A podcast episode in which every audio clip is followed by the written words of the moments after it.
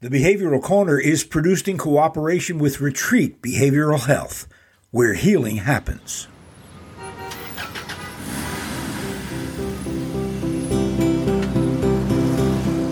Hi, and welcome. I'm Steve Martorano, and this is the Behavioral Corner. You're invited to hang with us as we discuss the ways we live today, the choices we make, the things we do, and how they affect our health and well being. So you're on the corner, the Behavioral Corner. Please hang around a while.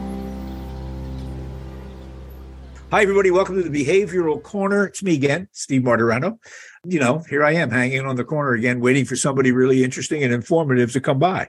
And darn if they don't always do that. At least we hope you find them interesting. We certainly hope so. Behavioral Corner, real briefly, I call it a podcast about everything because everything is what affects our behavioral health one way or another. And it couldn't be more appropriate to talk about uh, mental health than uh, here the beginning of uh, May, which uh, has uh, traditionally been designated Mental Health Awareness Month. The entire month of May, we'll be focusing on all aspects of our mental health, uh, the disorders, how they're treated, the whole nine yards concerning mental health, big topic. in addition to which is a special carve out in the first week of May, which we find ourselves in right now, and that is mental children's mental health awareness, a very important subtopic about mental health. And we're going to do that, as you can see, with a, a duo today uh, as our guests. Tanya Ruhl is a uh, contributor to the program in the past. She is a member of Retreat Behavioral Health, our underwriter partners, uh, but she joins us as a civilian today, a civilian uh, mom, and a uh, person diagnosed with uh, bipolar 2 disorder. Her son, Dominic, he's the one with the cap on, joins us to discuss his struggles with a similar diagnosis, uh, with an additional wrinkle that I think is exclusively uh, the, the, domain of young people. Uh, that's an oppositional disorder. You remember it as kids that don't listen, I guess. I don't know. We'll find out about ODD as well as we uh, take a look at uh, both children and generally mental health awareness month. Guys, thanks for joining us. Sonia, thanks so much. We had some technical difficulties to begin this thing, but we got it straightened out. Thanks for your patience. Dominic, thank you. Tanya, we've talked about your struggles with uh, your successful struggles and your ups and downs with mood disorders. I don't know that we've talked specifically about bipolar. First of all, what's there's there several levels. There are two levels, right? Bipolar one and bipolar two. Yeah, there are two main levels: bipolar one and bipolar two. Yeah.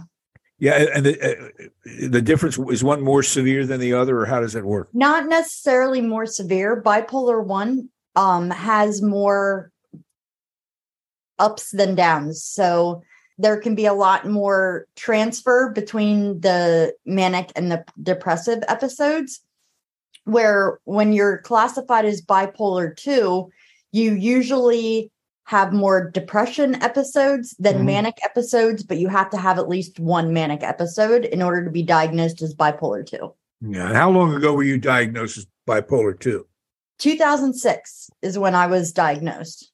And before that that you were being treated what just strictly for depression or was there something else going on no, I wasn't treated for anything. I didn't oh, think there okay. was anything wrong with me. yeah, yeah, yeah. Yeah, well, I've heard that from so many people who wind up with a, a diagnosis of either just depression or bipolar more more likely. And that is that, well, you know, except for those manic episodes, which often were thought of as, well, just, you know, you know, he's he's excitable or he's, you know, he's rambunctious or he's compulsive uh, until they go, you know, there's something else going on here. There's this other thing going on. Was it a relief or was it frightening to find out that you had a mental disorder? Um, a little of both. It was a relief because there was a reason why I was feeling the way I was feeling. A little bit scary because, I mean, even now, there's still a lot of stigma with mental health disorders. Mm-hmm. And 2006, was worse than what it is now. So it's one of those things where how is this going to affect my life? Do I sure. tell people? Do I not tell people? Like there's a lot of different caveats to it. Mm-hmm. Yeah, I know it's amazing as as uh, forward thinking uh, we've become on these issues, it still lingers. It's the stigma, the fear, and it all comes out of really not knowing a lot about what's going on. Just for for uh, purposes of description, there are two essential positions you can be in as a person with bipolar disorder. One is a, when you're when you're when it's in full bloom. You have these manic episodes, mm-hmm. often followed by depression. Well, we know what a depressive uh, episode is like, but talk a little bit about the manic episodes. How did they manifest themselves for you? What were those manic episodes like? For me, I was very irresponsible. I would spend money even though I didn't have it. Mm-hmm. Uh, I wouldn't pay bills because I decided that something else seemed a lot better. And a lot of times it came down to I literally was broke. Mm-hmm. And I had to move around a lot because of that, because I wasn't paying my bills. Mm-hmm. Um, I would have irresponsible relationships. Mm-hmm there was a lot of different things that yeah. I did before I was medicated. you know, you know, it, it is so remarkable uh, because I've spoken to many people who've been diagnosed with bipolar two disorder, and their behavior uh, is very often uh, the same as you've described, particularly uh, with regard to impulsivity mm-hmm. and lack of control and um, recklessness yeah, it's like an idea pops into your head and it's the greatest thing ever and you have to do it. You almost get like hyper fixated on it. Yes, yes. And all during that manic period, ironically, you're feeling fine, right? You feel great. Yeah, you have no sense of consequences at all. Right. And when confronted by your behavior from others, what was your reaction to it? Well, it would depend on like where I was in the cycle. Sometimes I would just blow it off and be like, you don't know what you're talking about.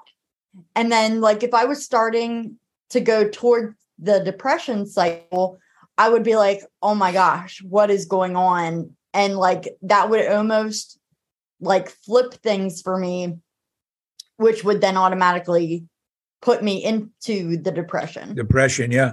yeah. I've heard people describe like interventions or or family members or or employers going, "Why are you behaving like this?" And the bipolar uh, person would go, "Behaving like what? I feel great. I feel like right. Superman. What do you? Why don't harsh my mellow? I'm doing okay." Tell me about the transition uh, in your bipolar disorder. Could you feel the, the manic episode coming, or does it sort of gradually occur? For me, like even now, because I occasionally have breakthroughs, obviously, mm-hmm. but like I just remember feeling like really, really good or feeling really, really bad. Like mm-hmm. I don't really ever remember the transition if there is one. It's, yeah.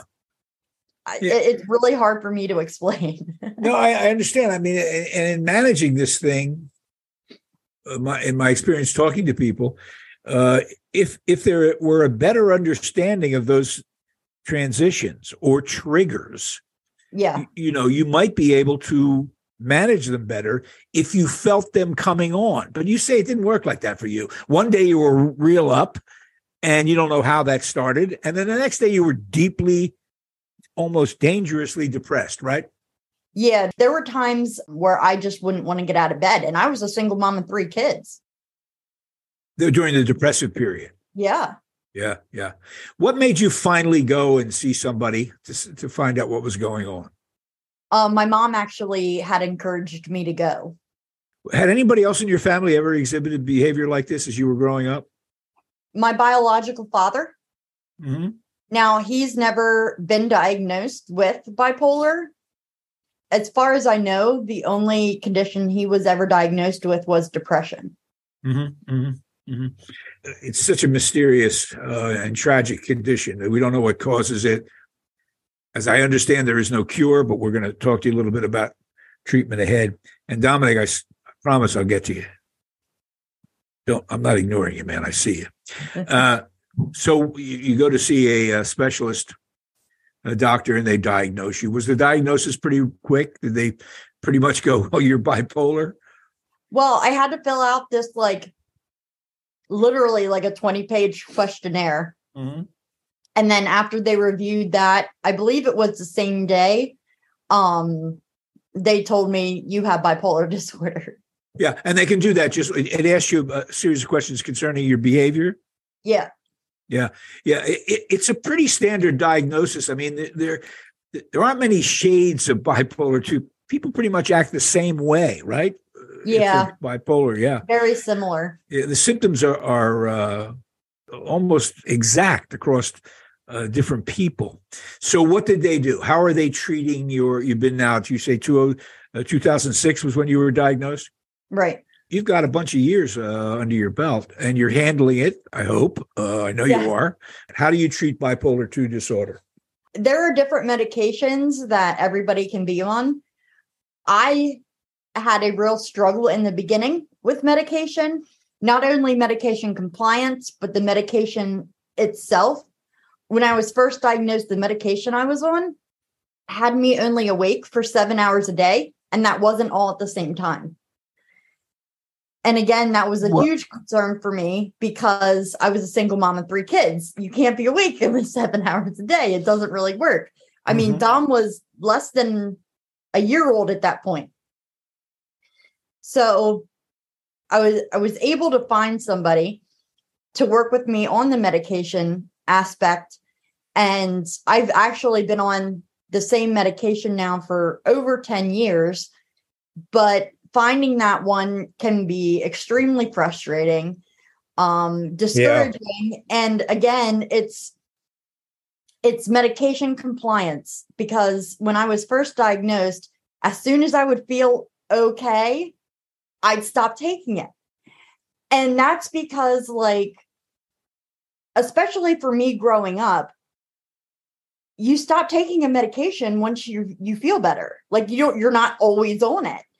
And again, because of that stigma, as soon as I felt like I was okay, like I was stable, I would stop taking it. Sure, sure. And then the cycle would happen all over again. Yeah, there's a couple of things about that that I want to explore with you. One is that although we're talking about a mental health disorder, that behavior about stopping medication, we do that generally. And every doctor you ever go to, I don't care if he gives you something for a cold or uh, he'll say, finish the medication.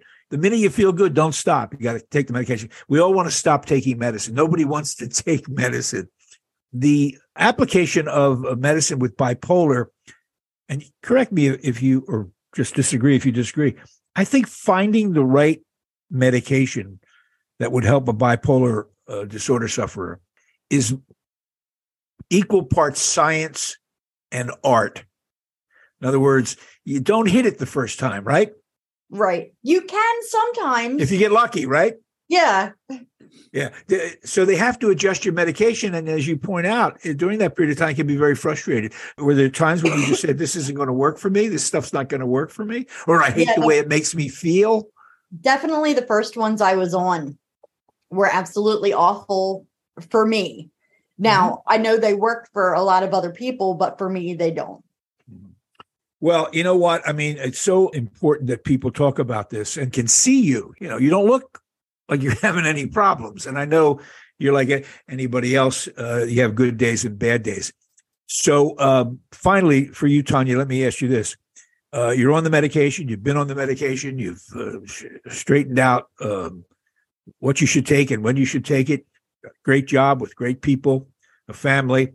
You still have ups and downs, don't you? Are your ups and downs more your garden variety, or do you still view them as symptomatic of bipolar 2? I would say they're still symptomatic, but not as extreme as if I was on medication. Well, I get it. I mean, the idea is to manage this condition, not Right. to conquer it, right? Right. Because we just don't have a way of it. So, having set the stage for us, Tanya, and uh, uh, been very candid about how difficult this is, would be difficult for anyone, but for a uh, person trying to raise a stay in stay in gainful employment, get their finances under control, and raise their kids, the last thing you need, all right, Dominic, sit up straight, is a kid that just doesn't seem to want to do what you tell him to do. Is that the situation you confronted with Dominic, and when did it start? Well, actually, both my sons have a bipolar diagnosis, but Dom's here with me today.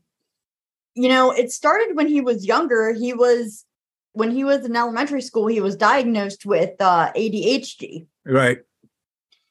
So we were trying to treat that all these years. And about a year ago, we were like, there's no way that this is the only thing that's going on. So we talked to his counselor, and his counselor recommended a place that does really intensive testing. Um, and he went like every week for four weeks. And then we had to wait six weeks for the results because like, that's how crazy this testing is. Mm-hmm. And he actually wasn't diagnosed with ADHD at all he was diagnosed with oppositional defiance disorder and bipolar 2. Talk about good news, bad news. Uh, bad news is obvious. The good news is, oh my God, they finally know what they're talking about. Let's see if this works. Uh, Dom, how did you, you know, everybody knows about the terrible twos. You probably don't remember being two years old, but anybody who's been around a two year old, uh, even when they flip out, uh, generally speaking, most of the adults in the room will go, oh, it's the terrible twos. They're just the tantrums and all that. Describe yourself for me when you were when you were little, when you could remember what you were like. Were you what kind of kid were you? Chaotic, horrible. Like I'm sure I was good at some points, but like most of the time all I remember is hearing stories of me like just being bouncing off the walls or just just going crazy. Was the behavior um, confined to just your home or did you uh, were you all over the place at school and and with your friends when you were playing? Everywhere. It was everywhere. I was everywhere. Crazy, yeah. Yeah, yeah, yeah. It must have made it tough for you and your friends. Uh, Tanya, he's a handful, right? I mean, you know, everybody does the same thing when they have a kid who's hyperactive or uh, or throws uh, has a short fuse. Did Dominic? Did you have a short fuse? Did you get angry real quickly? Yeah, yeah, very yeah. quickly. Real quickly. Were you bad at sharing your toys? Mm, not really. I don't think oh, so. Really? Oh, so there's no way of knowing what would set you off, right? You just would go off. Yeah. Yeah. When they were treating you for a hyperactive uh, disorder, what was it? Ritalin. What were they? What were they treating him with? Ritalin and Vyvanse. Yeah, I was yeah. on the Adderall when I was a kid for. Oh, Adderall yeah. as well. Yes. How old were you when they started medicating you with uh, things like that? eight. Yeah. Do you remember how you felt as a seven or eight year old taking that stuff? I didn't like it. Why? Um, on one of them, I was like losing weight really, really badly. Like it was like unhealthy amount of weight that I was losing. Is that typical, Tanya? That that can happen? Yeah. Which one was that? The Adderall. Adderall. Yeah. The doctor had said like we had to go in every month, specifically not only to get new medication for him, a new prescription, but also he was small to begin with. So they were very, they said from the get go that they were concerned about weight loss. And it was like three months consecutively, he had lost a decent amount of weight. And they finally said, you know, he can't be on this medication anymore. Huh and the doctor told me this so i did it on doctor's orders mm-hmm. but he literally had a milkshake with protein powder in every night before he went to bed just to keep from losing weight and he still lost weight that must be you know that's got to be terrifying because the last thing in the world you want to do your kids shouldn't be losing weight they're supposed to be getting bigger and, and chubbier. How did adderall for instance make you feel dominic? Did it dull you? Or were you in a fog or what was it like? It helped like it honestly helped but like it was just like the weight loss part that was like side the side effects were yeah. So yeah. It, it, calmed you it calmed you down. Mm-hmm. Yeah. You were able to have a, a, normal relationship. You were able to sit in class pay attention. Mm-hmm. you're wasting away right? Yeah. Right. Um, before they got a handle on your diagnosis dominic did you just think people were picking on you? They, you know leave me alone. I'm okay. What? They, they weren't treating you like you were sick. They were treating you like you were bad, right? Yeah, yeah, yeah. Like my teachers would be like, "You need to calm down in class," and I'm like, I like I thought I was like being normal, Like I didn't think I was like being a disruption or anything. Like in my mind, like it was perfectly normal for me to be like bonkers in class or like at home or anything. right? You were just you were just an exuberant kid, right? As far, as far as you were concerned, and everybody was acting like there's something wrong. Not that there was something wrong with you, but that you were annoying. Let's face it, that's what it's really about. You were just upsetting the room, right? Yeah. The, the teacher couldn't get the job done because there's there's Dominic in the back jumping up. How bad was it? I mean, would you like not sit in your seat or?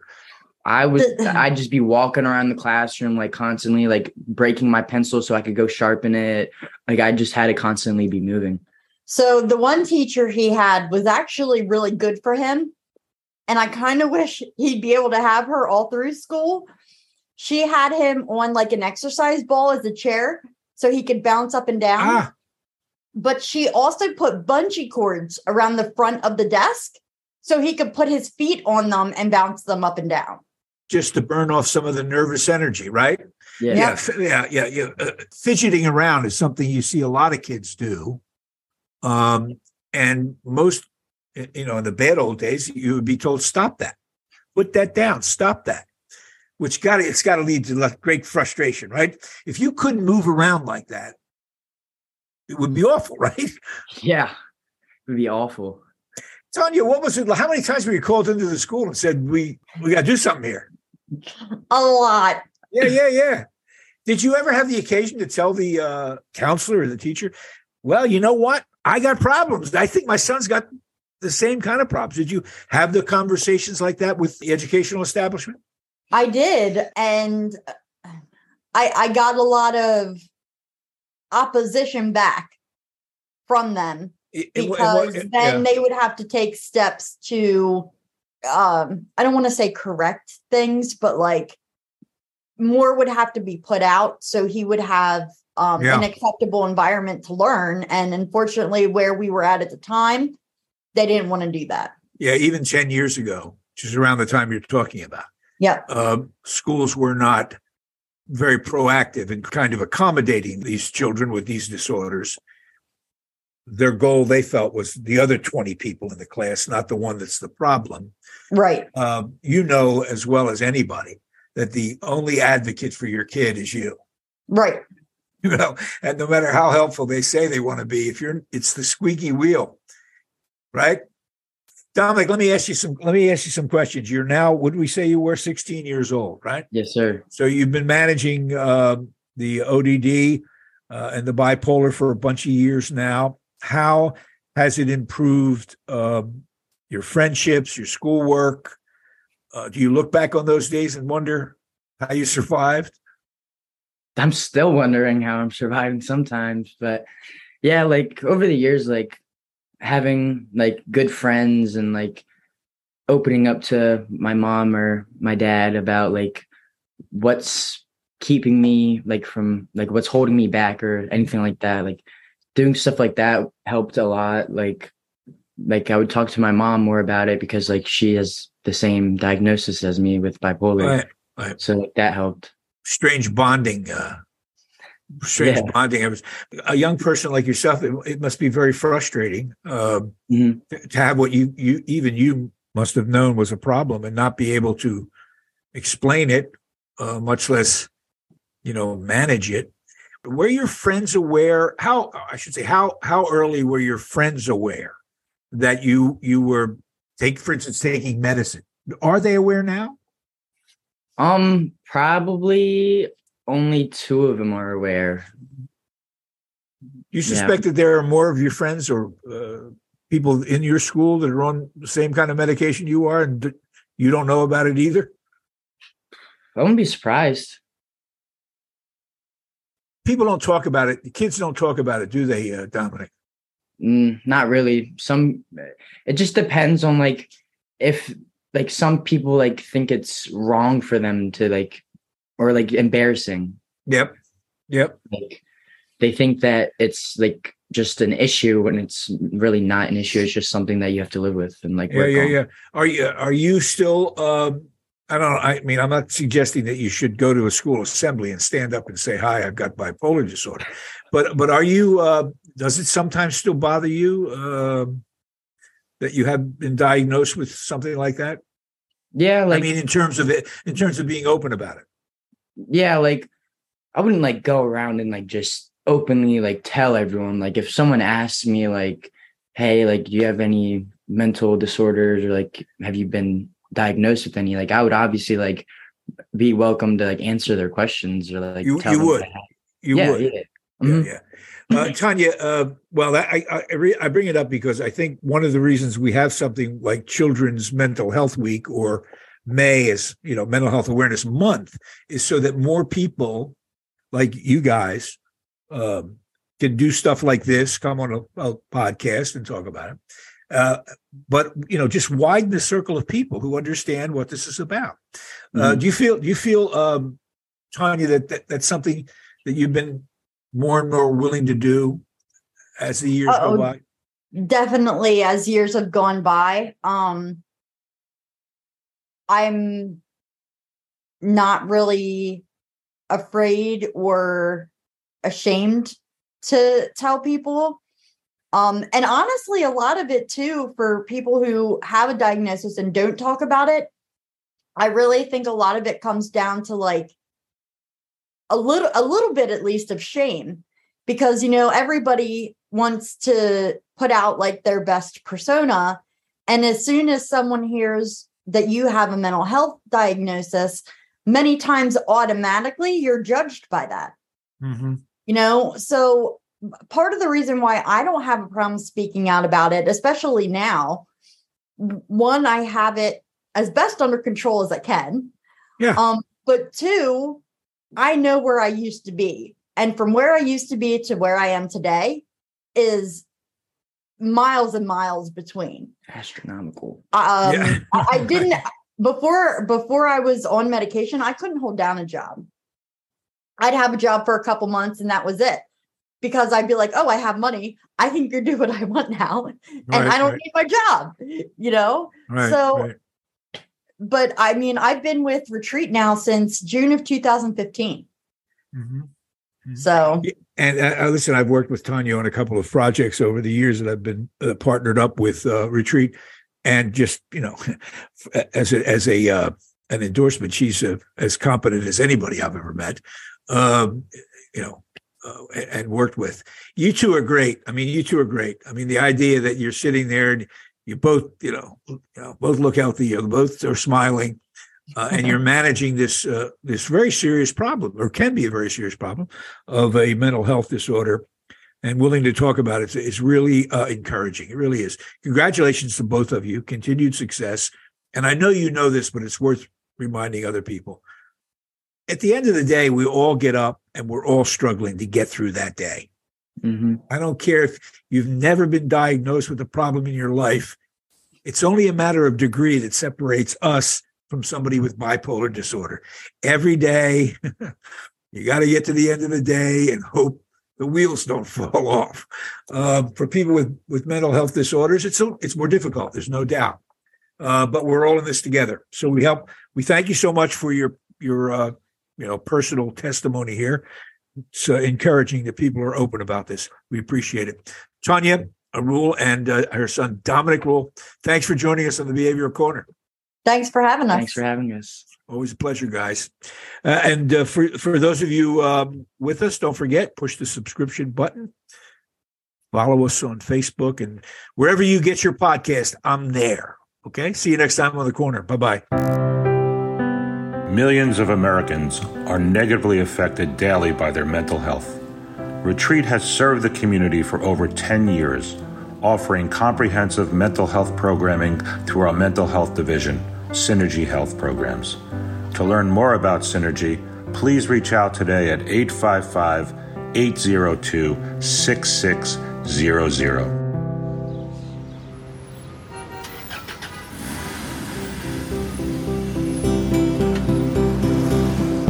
That's it for now. And make us a habit hanging out at the Behavioral Corner. And when we're not hanging, follow us on Facebook, Instagram, and Twitter on the Behavioral Corner.